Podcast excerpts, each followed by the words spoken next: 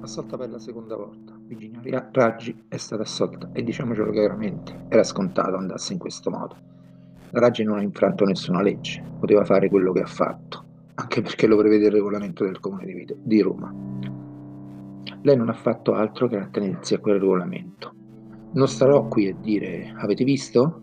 Nel movimento non ci sono delinquenti, noi siamo diversi, questo lo sappiamo tutti noi del movimento e lo sanno anche gli altri.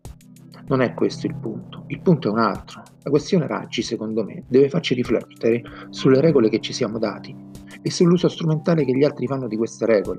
I nostri parlamentari restituiscono buona parte del loro stipendio e, ripeto, loro soldi a cui hanno diritto per legge.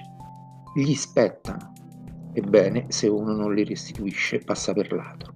Per ladro lui e l'intero movimento. Regola dei due mandati. Se si pensa a una deroga, si viene additati come traditori del popolo.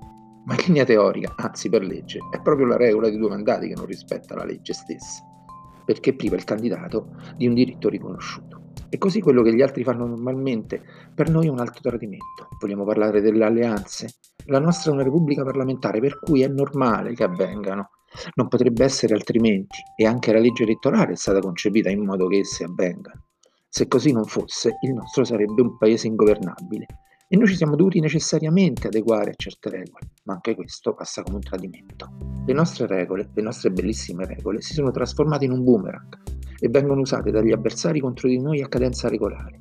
Basta una denuncia ridicola, come quella fatta da Raggi, bastava leggere quello che diceva il regolamento del Comune di Roma per capirlo, e noi veniamo bombardati dall'artiglieria pesante, pesantissima. Basta un ritardo nelle restituzioni e noi entriamo negli occhi del ciclone qualcosa non va, qualcosa è da rivedere, qualcosa non torna e noi dobbiamo reagire, dobbiamo invertire questa rotta, anche perché agli occhi dell'opinione pubblica una non restituzione ha la stessa gravità del furto dei 49 milioni di euro. Una nomina fatta come doveva essere fatta passa come un abuso d'ufficio. Sono stanco, veramente stanco di tutto questo. Reagiamoci, diamoci da fare, non prestiamo più il fianco a questa gentaglia. E sapete cosa vi dico?